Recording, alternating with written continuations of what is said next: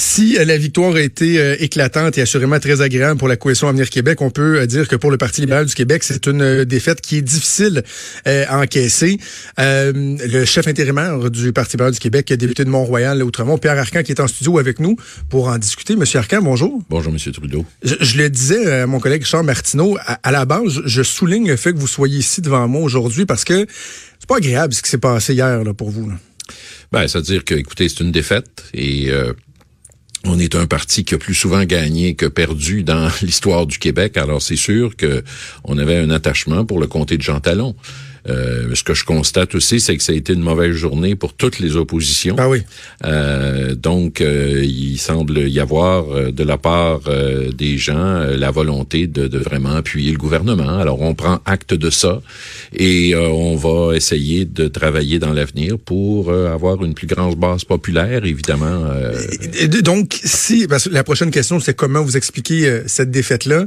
C'est vraiment comme ça, M. Arcan, que vous le voyez étant un, un geste d'approbation si on veut, de, l'action du gouvernement? Ben, moi, vous savez, les élections partielles, de façon générale, euh, c'est tout l'un ou tout l'autre.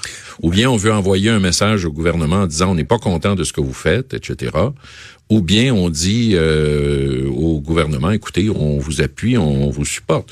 Je tiens à vous rappeler que, rappelez-vous qu'en 2015, on était dans un comté qui était euh, totalement euh, adéquiste, caquiste, qui s'appelait le comté de Chauveau.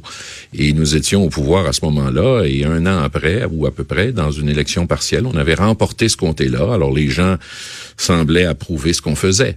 Euh, parfois, une élection partielle sert aussi à envoyer un signal au gouvernement, mais clairement, cette fois-ci, euh, la population a indiqué qu'elle euh, qu'elle était en accord avec plusieurs des mesures du gouvernement. Je, je, crois pas que vous ayez tout faux, Monsieur Arcan, parce qu'effectivement, on le voit, puis les sondages, même s'il y a une certaine baisse, il y a cette satisfaction-là de façon générale envers le gouvernement, mais il n'y a pas aussi une partie de l'explication qui est un message qui est envoyé au Parti libéral du Québec? Est-ce qu'il n'y a pas une introspection à faire de, de, de, du côté de votre formation oui, politique? sûrement. Euh, évidemment, il y a eu tout le débat sur euh, la loi 21, sur euh, l'immigration, tout ça. par contre, on touche véritablement à des valeurs importantes pour notre formation politique. Alors, c'est un débat qui est délicat, c'est un débat qui est difficile. il est clair que dans notre formation politique, il y a un différents courants d'opinion. Il y en a qui veulent être un peu plus euh, nationalistes. Il y en a d'autres qui sont fermement attachés à nos euh, valeurs. Euh, et c'est clair que de ce côté-là, je pense que il y a un message également qui vient de la population en disant écoutez, organisez-vous et essayez de nous proposer quelque chose qui va nous satisfaire. Et puis on va voter pour vous. Je vous rappelle également que on est dans une situation un peu, je dirais, intérimaire actuellement. Il va y avoir un congrès au leadership, il va y avoir euh, une ou un nouveau chef. Euh, donc, euh, je pense qu'il y a tout ça qui entre en ligne de compte. Alors, les gens se sont probablement dit, écoutez, pour l'instant, soyons du côté du pouvoir et on verra pour la suite des choses. J'ai l'impression que des fois, les gens ont de la misère à, décoder ce qui est rendu le Parti libéral du Québec, notamment sur justement la question de l'identité. Le nationalisme est très, très, très à la mode. C'est ce qui est mis, pardon, de l'avant par François Legault. Et là, on dirait qu'on sait plus. Parti libéral du Québec, le nationalisme, sa place, c'est où? Est-ce qu'on est dans le multiculturalisme? Dominique Anglade propose l'interculturalisme. On a l'impression que l'ADN on, on connaît plus vraiment l'ADN du parti. Eh ben, c'est-à-dire que nous, euh, à l'époque, on avait quand même proposé une loi pour euh, euh, la question du visage découvert. À l'époque, on disait que c'était pas assez loin. Cette loi-là était quand même une loi qui allait, à notre avis, au maximum de ce qui pouvait être fait. Si on allait plus loin, on était certain qu'on aurait des problèmes avec les tribunaux. Euh, ce qui semble en tout cas être une problématique au moment où on se parle. Euh, Monsieur Legault a proposé une loi qui, euh, avec une clause non-obstant, qui fait en sorte qu'aujourd'hui, il semble y avoir des problèmes sur le plan juridique. On verra la suite des choses, mais il est clair qu'il y a un enjeu de ce côté-là.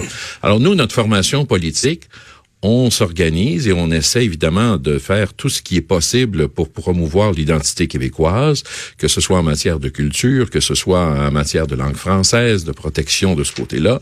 Mais c'est sûr que quand on en arrive à nier des droits individuels, là, ça devient pour nous, évidemment, euh, beaucoup plus difficile. J'ouvre une parenthèse, vous parliez des problèmes juridiques. Est-ce que vous êtes d'avis qu'une juge de la Cour d'appel doit afficher une impartialité totale? Parce que là, dans le cas euh, de, de la juge Duval-Essler, est-ce que vous trouvez ça préoccupant de voir les prises de position? Assez claires que, que, cette juge-là est, est, prise, nonobstant vos, vos convictions ben, C'est-à-dire que c'est une position qui, d'après ce que j'ai vu, là, apparaissait controversée. Euh, mais euh, vous savez, je suis pas juriste dans ce domaine-là. J'ai vu des débats d'ailleurs euh, euh chez vous pour dire, écoutez, elle n'a pas d'affaire à se récuser, puis d'autres ont dit le contraire. Alors, c'est difficile actuellement de, de, de, dans un débat aussi délicat que celui-là mais euh, je, crois qu'il y aura une décision qui sera prise par le Conseil de la magistrature là-dessus qui devrait se faire rapidement. Alors, on pourrait être fixé à ce moment-là. OK. Revenons à la situation euh, du parti. Euh, ça signifie quoi pour vous le fait que à l'est de Montréal, en ce moment, il n'y ait plus de députés? Il y avait juste Robert Val et Jean Talon qui étaient demeurés. Là, il n'y en a plus du tout. C'est quoi le message que ça envoie? Puis même, j'ai envie de vous dire, comment vous pouvez rassurer les gens de Québec, de l'Est du Québec, sur la capacité de l'opposition officielle à bien les représenter, même s'il n'y a pas de députés dans, dans, dans toute cette portion-là de, la province? Ben, premièrement, vous savez que chaque euh, député est un député parrain d'une certaine région. Par exemple, Mme Melançon s'occupe de la Mauricie, Mme Montpetit s'occupe de l'Estrie, et ainsi de suite. Là, les, les députés ont, ont euh, du travail à faire de ce côté-là, donc, euh, et, et, de reconnecter, en fait, avec l'ensemble des citoyens. Euh, mais vous savez, moi, je dis toujours, dans la vie, vous avez un pourcentage des choses que l'on doit bien faire, puis il y a un pourcentage également, c'est de capitaliser sur les erreurs euh, du gouvernement. Et euh, on a vu d'ailleurs euh, récemment dans les sondages là qu'on avait remonté au niveau des sondages. par contre, ça s'est pas manifesté dans l'élection de Jean Talon. alors, on va continuer à travailler. On va travailler pour faire en sorte d'avoir le meilleur programme possible pour les électeurs du Québec. Mais moi, je peux vous dire que même si on a des représentants dans la région de Montréal, on délaissera absolument pas les régions. On va continuer à travailler dans les régions. D'abord, premièrement, on a des présidentes et des présidents d'associations dans toutes les régions du Québec euh, qui sont là, qui militent à l'intérieur du parti. Et mon rôle à titre euh, de chef actuellement, c'est de m'assurer justement qu'on ait euh, des associations de comté qui sont quand même dynamiques dans les circonstances. Dans la dernière année, M. Arquin, est-ce que, je dis vous, je parle de la formation politique, pour vous personnellement, est-ce que vous avez pas trop espéré ou attendu que la CAQ se, se plante? Tu sais, dans le sens que, mais là, je vois que dans les dernières semaines, il y a des propositions qui sont faites. Isabelle Melançon le fait pour la transparence dans les conseils municipaux, André Fortin sur euh, le don d'organes. Mais j'avais l'impression, moi, quand, quand, je parle aux gens, aux élus, au staff politique, il y avait un peu un sentiment de, bah, ils vont finir par se planter. Là. Ils vont finir par se planter plutôt que de travailler à proposer, d'aller rechercher les gens. Ben, vous savez, on essaie toujours de faire ces deux éléments-là. Toujours l'équilibre entre à la fois arriver avec des nouvelles idées, euh, ce qu'on a fait récemment, et euh, ce qu'on a fait également l'an dernier quand euh, Enrico Ciccone, par exemple, avait proposé euh, son projet de loi sur le passeport, ce qu'on appelait le passeport pour euh, les sportifs et ainsi de suite. On fait ça, mais en même temps, notre rôle, c'est d'être l'opposition. Alors, l'opposition doit définir le gouvernement et doit critiquer le gouvernement lorsqu'on juge qu'il est nécessaire de le faire. Alors, on fait cet équilibre, on essaie de faire cet équilibre entre les deux, mais il est clair, encore une fois, que pour l'instant, comme le gouvernement est relativement nouveau, le verdict populaire hier, c'est de dire, écoutez, on va appuyer le gouvernement, on va voir ce que euh, le gouvernement euh, va faire euh, pour la suite des choses. Puis, il faut quand même se le dire, depuis maintenant les deux années et demie environ, l'économie du Québec va bien, les ah choses sont quand même assez positives sur le plan économique. Alors, c'est un travail qui doit continuer de notre côté, mais connaissant le gouvernement actuellement, moi, euh, je suis pas inquiet pour l'avenir parce que il y aura des choses certainement qui vont se survenir. mais, mais, il reste que, euh, que comment vous l'expliquez cet appui-là des gens? Bah, j'assume que vous avez un respect immense pour l'électorat. Oui. Euh, ils, sont durs, puis ils se font mener en bateau. Ben, vous reconnaissez des bons coups du euh, gouvernement? Comment on l'explique? C'est, disons que M. Legault, parfois, on, il est euh, nationaliste, presque souverainiste, puis d'autres jours, il est fédéraliste. Alors, il manie très bien. Euh, évidemment, emprunte beaucoup de nos thèmes. Pendant longtemps, on était perçus comme les seuls à détenir, si on veut, l'aspect économique. Monsieur Legault essaie de se définir également de cette façon-là. Puis encore une fois, Monsieur Legault a hérité aussi euh, de surplus budgétaire sans précédent dans l'histoire du Québec. Alors, il a des marges de manœuvre. Il n'y a pas un gouvernement qui a pris le pouvoir euh, en 2018 depuis fort longtemps. Il n'y a, il y a, pas, il y a pas autant de marges de manœuvre que, que l'on a, en actuellement. Je pense ça doit être, pour quelque chose. Ça doit être frustrant, M. Arcan, parce que euh, encore, j'écoutais Alexandre Cusson à Sherbrooke se faire questionner sur l'héritage libéral. Est-ce que vous approuvez ce qui a été fait? Là, la, la, la, la, la pseudo-austérité, là, j'insiste sur le pseudo-austérité. Donc, vous avez des gens qui, qui, sont pognés à défendre le bilan, alors que la CAQ, elle, jouit des fruits de ce ben travail-là. Ça doit être frustrant un petit ben, peu. Là. Sûr, parce que, écoutez, euh, c'est très clair. Les gens, de toute façon, je pense que les citoyens sont quand même capables de faire la part des choses, euh, comprennent très bien qu'on est arrivé en 2014 dans une situation qui était pas mal différente de celle qu'il y a aujourd'hui. Euh, maintenant, la réalité, c'est que il y a des surplus budgétaires importants au Québec et M. Legault en profite allègrement et euh, il arrive avec beaucoup de programmes. Alors, vous dites que les gens font la part des choses à 10 dans l'électorat francophone d'appui. Ben là, on était rendu à 15. Donnez-nous un break. Là. On était rendu à 15 et euh, on est quand même allé chercher 25% euh, dans le comté de, de Jean Talon. Alors, écoutez, euh, on est passé de deux en 2018 à 32 à peu près, ce qu'avait M.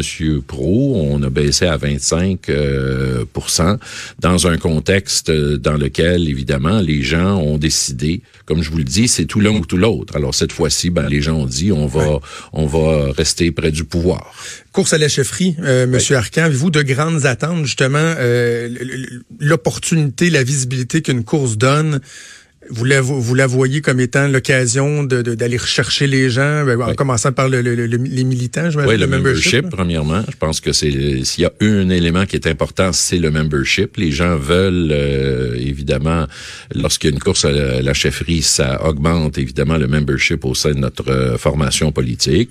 Et nous, ce qu'on souhaite, c'est un débat d'idées. C'est un débat pour euh, arriver avec des nouvelles propositions et que la meilleure personne gagne, tout simplement. Puis en plus de ça, puis moi je tiens à le souligner parce que c'est important encore une fois de le dire, c'est que pour la première fois dans l'histoire de notre parti, euh, il y a à, la fois un, vote qui va se faire auprès de tous les membres de notre formation politique et le point le plus important de le dire, euh, c'est que du côté, euh, peu importe le nombre de militants que vous avez à Montréal versus par exemple une région ou un comté, les gens ont exactement le même poids là. Autrement dit, si vous avez, euh, euh, je sais pas moi, 500 membres dans un comté montréalais et vous en avez 150 ou 200 dans un comté en Estrie, ben les 150 ou 200 au total ont le même poids que dans un comté montréalais. Ça, c'est une décision qui a été prise par le parti en 2015 pour s'assurer justement que Montréal n'ait pas un poids euh, trop important euh, lors de cette course à la chefferie. Au Conseil général de Sherbrooke, euh, vous avez évoqué des discussions que vous avez eues avec des gens qui démontreraient un certain intérêt peut-être à venir s'ajouter dans la course à la chefferie. On en est où? Est-ce que vous pensez qu'il y aura d'autres candidats? C'est possible, c'est très possible. Le souhaitez-vous? Ben, euh, vous savez, plus c'est dynamique, mieux c'est. Euh, moi, j'ai toujours été un partisan d'avoir euh, plusieurs candidatures. Il y a des gens qui m'appellent parfois, puis je les envoie au parti pour qu'ils comprennent très bien les, les règles. Est-ce que ça va se manifester? Je vous rappelle qu'on fait pas juste décider d'être candidat dans une course à la chefferie. Faut quand même s'occuper du financement, de l'organisation, faire le tour du Québec. Il y a quand même des conditions. On veut éviter d'avoir n'importe qui qui se présente. On veut quand quand même des gens qui aient, je dirais, un minimum d'organisation et qui soient capables justement d'aller chercher ces votes pour les militants et militantes. Donc, et puis il y a un dépôt également qui se fait pour faire en sorte qu'on puisse avoir une candidature sérieuse. Mais vous avez mentionné à Sherbrooke que, et je vous paraphrase peut-être, mais que c'était le, signe d'un parti qui était très vivant, plus il y avait de, de, de, candidats. C'est un mais là, à deux candidats, ça, va vouloir dire quoi si on reste à deux candidats? Écoutez, euh, l'important, c'est qu'il y ait une course d'abord. Euh, maintenant, comme vous le savez, euh, c'est toujours plus difficile quand on est dans l'opposition nécessairement, qui va demain matin laisser tout pour s'en aller dans une course et dans lequel il reste près de trois ans encore avant une élection. Alors, c'est sûr que c'est un peu plus, c'est un peu plus compliqué de ce côté-là, mais moi, j'ai bon espoir. De toute façon, on a deux excellentes candidatures au moment où on se parle. Et puis, s'il y en a d'autres, tant mieux. 20-21 mai, donc, ils vont avoir le conseil général juste ici de l'autre côté euh, de la rue. 30-31 mai, oui. 30-31 mai il va se passer quoi le, le, le 1er juin pour, euh, pour Pierre Arcan? Est-ce que, parce que de, d'occuper le poste de chef euh, intérimaire pendant une bonne période de temps, pas toujours évident le lendemain de, de revenir député. Est-ce que vous avez déjà décidé? Allez-vous compléter votre mandat? Que ben, premièrement, j'aurai une discussion avec euh, la personne qui va prendre ma place à ce moment-là. Et puis moi, j'ai été élu par les gens de Mont-Royal Outremont pour faire le mandat complet. Alors, c'est mon intention de, de pouvoir le faire. Pierre Arcan, chef intérimaire du Parti libéral du Québec, merci d'avoir pris de nous parler. Merci, M. Trudeau. Merci. Vous écoutez Franchement dit. Avenir sur Cube Radio. Cube Radio. Dès 12, on n'est pas obligé d'être d'accord avec Sophie Durocher. Cube Radio. Cube Radio. Autrement dit. Et maintenant, autrement écouté.